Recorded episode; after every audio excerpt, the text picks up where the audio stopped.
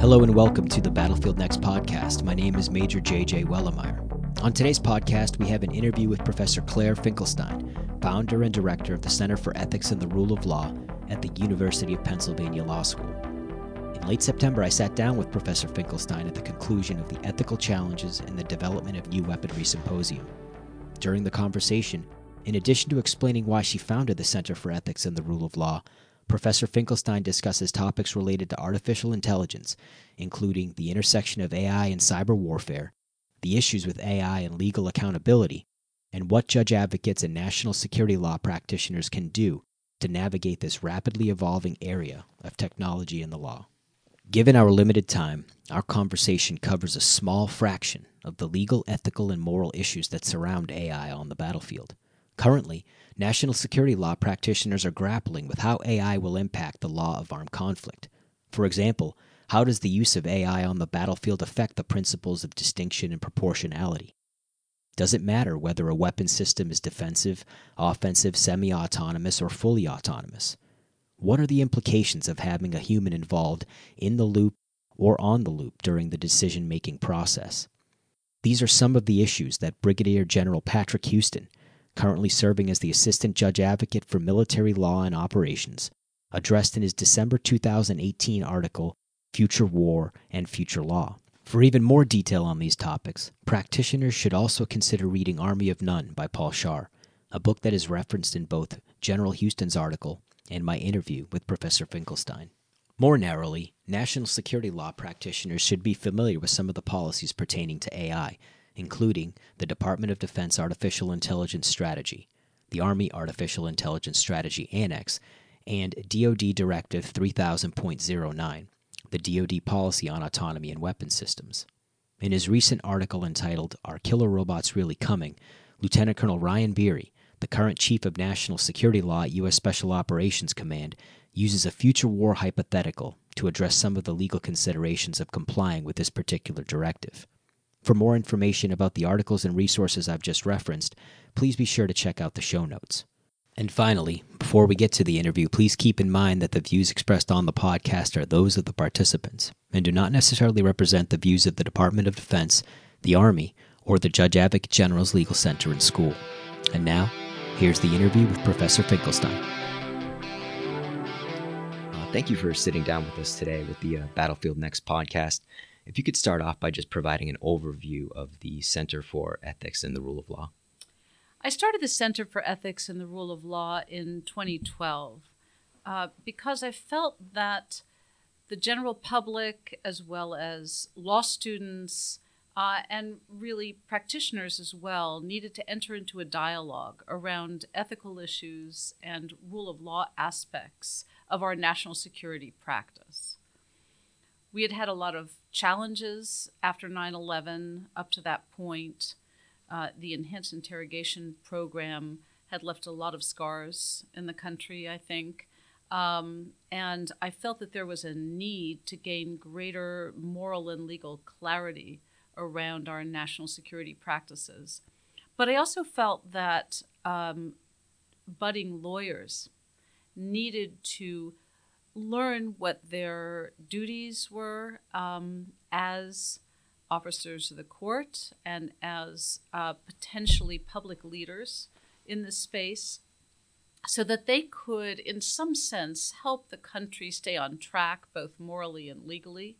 Um, we often have the feeling that government actors ought to have uh, a clearer ability to guide the country uh, and that government lawyers had, in some sense, led us astray prior to that moment in the hysteria and panic that surrounded 9 11.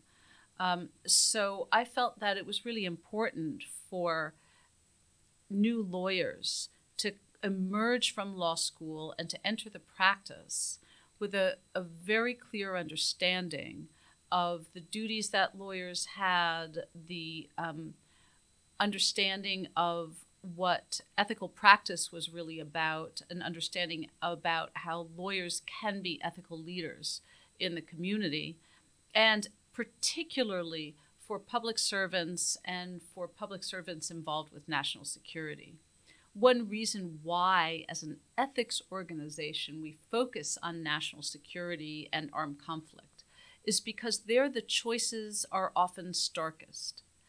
You have to, on the one hand, weigh what the country may need for its defense, and sometimes that's not always the most ethical thing in the short run, against principles and values, international law, and ethical practices. Uh, and sometimes, all too often, when we feel pressured, we feel in a tight corner. Um, from the standpoint of national security, it's tempting uh, to take shortcuts, and uh, it's tempting to go for that solution, which in the short term will seem to give us an advantage, but in the long term has real costs for the country. And I felt that um, the country had made some serious mistakes and that we had compromised our ability to be moral leaders across the world. Um, and those mistakes were in part made by lawyers.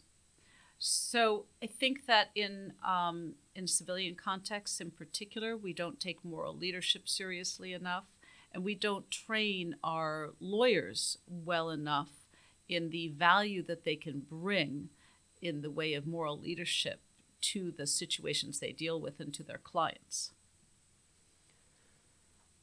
I want to switch gears a little bit and talk about um, artificial intelligence.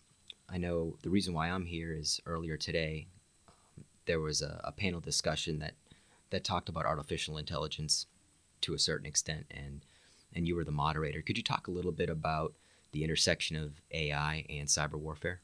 Sure. Well, let me just start by saying that CERL really started uh, cutting its teeth on ethical issues surrounding new uh, weaponry and new technologies. Um, so we st- our very first conference was a conference on drone technologies, um, uh, and we produced a volume out of that uh, called Targeted Killings, um, which was a study of the challenges uh, surrounding asymmetric warfare, particularly on the technological side. and um, we believe that new technologies implicate sometimes uh, new or unique ethical quandaries. And that is uh, nowhere more the case than in AI and autonomous systems. We've seen challenges in general AI that the population has been dealing with, anything from chatterbots to um, autonomous vehicles to autopilot systems. Um, and the public is confused. The public is confused about the um, technical status of those systems, but also about their moral status. Uh, the public is confused about where moral responsibility lies for uh, technological systems that produce ill effects, um, how the private sector and the public sector have to in- intersect around new technologies um, and what we should be worried about. In the area of uh, autonomous systems and weaponries, there's been a lot of concerns about so called killer robots and a lot of worries that we were going to sort of hand our warfighting capacities over to autonomous systems uh, where there, there would be no accountability and where there would be no um, human control over the systems where there would be a uh, loss of accountability and uh, a loss of mercy. Uh, and so, very often, the complaints are heard that, well, if we have autonomous systems uh, that are making decisions and really functioning autonomously, uh, we won't have instances of human mercy uh, that we sort of count on um, and that we can't quantify or we can't exactly program for. At the same time, on the side of cyber war, we're also seeing that our common defense may require us to react in uh, at speeds um, and with certainty that human operators maybe can't assure. Uh, so it, we can imagine um, very easily cyber attacks that are potentially so devastating and so um, difficult to stop uh, that we have to react faster than a human operator could possibly react. I see AI and autonomous systems as potentially most useful and most important uh, in our defensive capacity in responding to cyber attacks.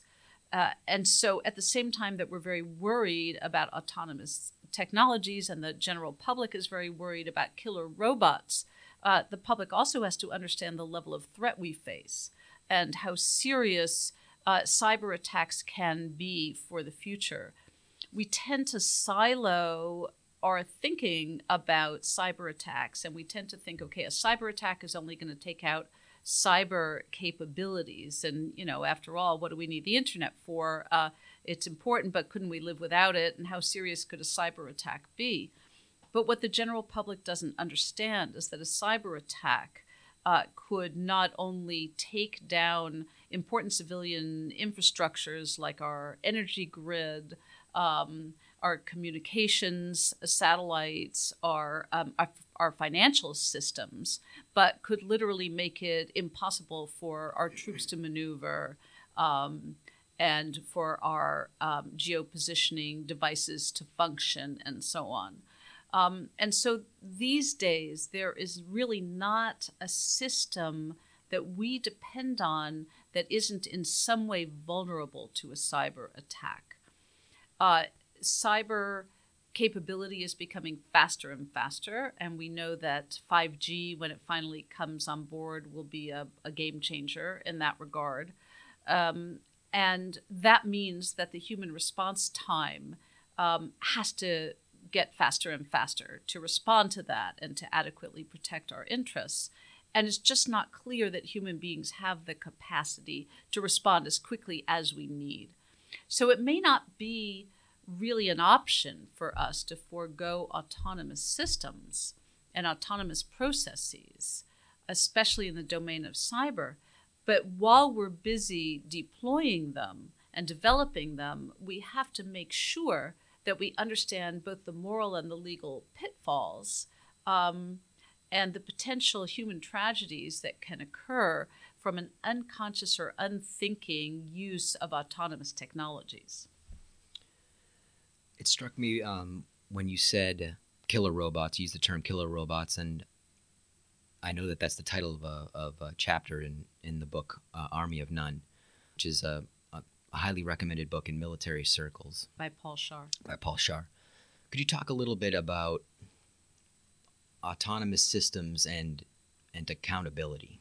Well, there's a common belief that uh, if we deploy autonomous technologies, we will have a problem with accountability. Uh, people think that uh, if a machine is really making the decision, then who could possibly be accountable?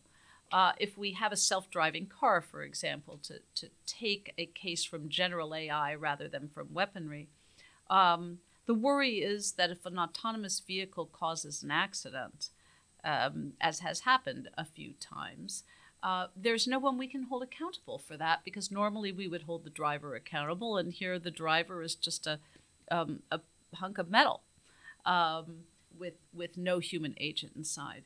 And I really think that's a, a mistake. I think there are complexities of accountability, but I don't think that that's one of them. And let me explain why. Um, we have all sorts of doctrines in the law that identify responsibility for human agents for activities of non responsible agents. One such doctrine is vicarious liability. So, if you own a wild animal, for example, you keep a tiger in your backyard. If that tiger escapes and uh, attacks the two year old next door, you're as liable as if uh, you intentionally plan such an attack. Um, uh, that is, there's no problem with your responsibility. You might not be as culpable, but you're certainly responsible for the for the acts of that wild animal. Now, thought about one way, that wild animal is an autonomous system, right? an autonomous system that the owner of the animal has responsibility for. And indeed, if you think about self driving cars or other mechanical autonomous systems, we would have arguably more responsibility for those systems because we designed them. We haven't designed the tiger. So I think it's a mistake, uh, almost a category mistake, to think that autonomous systems will defeat our ordinary concepts of responsibility. But there are AI systems and uh, autonomous processes in cyberspace that are more complex from the standpoint of responsibility. So when we have bad effects on the internet, in general AI, um, it is often very hard to pinpoint responsibility because there are so many causal factors. One example um, is a system that Microsoft released some time ago called Tay. It was a chatterbot system and uh, it was intended to interface with users and people on the internet to chat about various various items. And after 16 hours, Microsoft had to take down that system because it was designed to learn from its environment. And what did it learn? It learned to make racist remarks. It l- learned to uh, spout all sorts of obscenities and to say uh, disturbing and crude things because that's what it picked up from its environment. Now, that's a classic case of um, multiple causes creating an effect. And because the internet is so expanded uh, over so many users, over so many different influences, when you combine those influences with uh, design responsibility, it is often very hard to identify who would be responsible. An analogy from a different domain would be if you had multiple factories lining a river and they were all dumping pollutants into the river. And the river was polluted because there were so many users dumping so many pollutants. Would you be able to identify the responsibility of any single polluter? Well, no. And that's been a problem when you try to hold uh, industry or individuals liable for effects that they only partially contribute to. So the internet is like a great big common waterway in which there are bad effects that happen to, to people, to organizations. Um, and you can imagine the analogy out there um, in military cyberspace because there are always going to be multiple influences. So we're going to have to be very, very savvy as we deploy these technologies. We have to be very savvy about autonomous technologies, but even savvier about AI based technologies that learn from their environment. Those are two different issues, but I think we need to be very careful when an AI system is deployed on the battlefield that what it is learning from its environment is what we want it to learn and that that content is already infused with our values. If I understand your remarks, you're not necessarily concerned with the issues of accountability and responsibility so much, but what about these technologies does concern you uh, from a, from a legal standpoint? What keeps you up at night? What worries me a lot is when we think about um, unplanned effects of autonomous systems that that we really haven't had a chance to test out a lot. So if we think about AI systems deployed on the battlefield, we think about problems like one AI system encountering another right? We don't know what happens when one AI system encounters another. We do have worrisome examples, though, where Amazon was um, had a book pricing system that priced the uh, cost of a book at I don't know a penny less or uh, a penny more than the going rate, and another bookseller, let's just call it Google, um, priced a penny more, let's say. And the two systems met in cyberspace. Well, before anybody noticed, after about a week, an ordinary paperback was selling for over a thousand dollars because these two autonomous systems met in cyberspace um, and uh, the results were totally unpredictable and it took a while for the human um, supervisor uh, of that system to realize what was going on so I worry about autonomous systems interacting with other autonomous systems. And we absolutely can't assume when we're developing this technology uh, that we're going to be the only, only users. We have to assume development across the board for different countries. I want to ask you a question, um, and maybe this will be the last question about what judge advocates can do to prepare in this realm. Um, it's pretty clear over the over the last decade that cyber and some of these technologies are starting to become more and more uh, pervasive and uh, integrated at different echelons. What can a judge advocate do? What sorts of resources can they look to to help think about these issues before they approach them in the field? The most important thing is to try to understand how our traditional rules of war and our traditional principles of just war theory may apply to newer technologies because there's a tendency to say, you know what, it's a new technology, therefore none of the old rules apply. Let's just toss them out and come up with a new normative framework. And and you know what, there really aren't any new normative frameworks. Maybe we have to do some adaptation around the edges, but time and time again we find that actually our old normative frameworks are up to the task and we just weren't thinking hard enough about how to apply them. So, the most important thing I would say for JAGs who are so deeply schooled in our rules of war and in our theory of war, uh, and in principles of moral leadership and character development and all those things that we so respect the armed services for.